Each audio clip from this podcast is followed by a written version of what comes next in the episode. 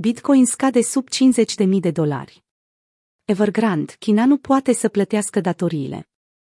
Piața Bitcoin și-a menținut atenția concentrată asupra pragului de 50.000 pe parcursul sesiunii din 9 decembrie, timp în care consolidarea și descreșterea prețului evită minimele săptămânii trecute. Bitcoin pare că e pe drumul cel bun.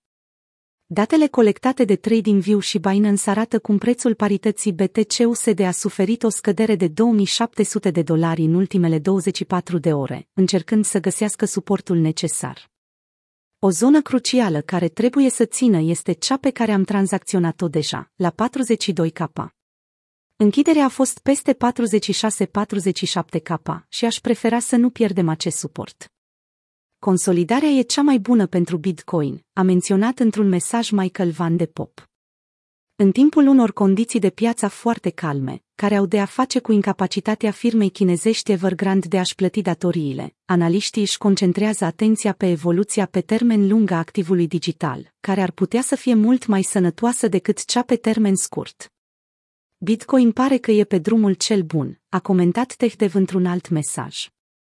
Tehtev a mai vorbit despre graficul pe timeframe de o săptămână al activului digital și relația dintre cele mai buliși mișcări ale acestuia și testarea punctelor de invalidare.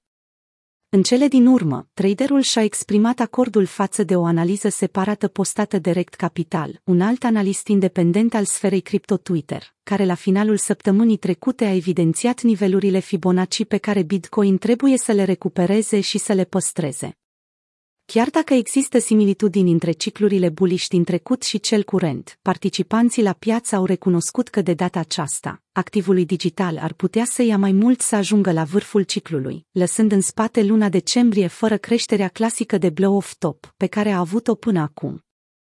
Idirium continuă să performeze bine față de Bitcoin. Monedele altcoin s-au menținut la fel de calme peste noapte, Luna fiind singurul activ digital din top 10 care a avut o performanță mai bună decât celelalte.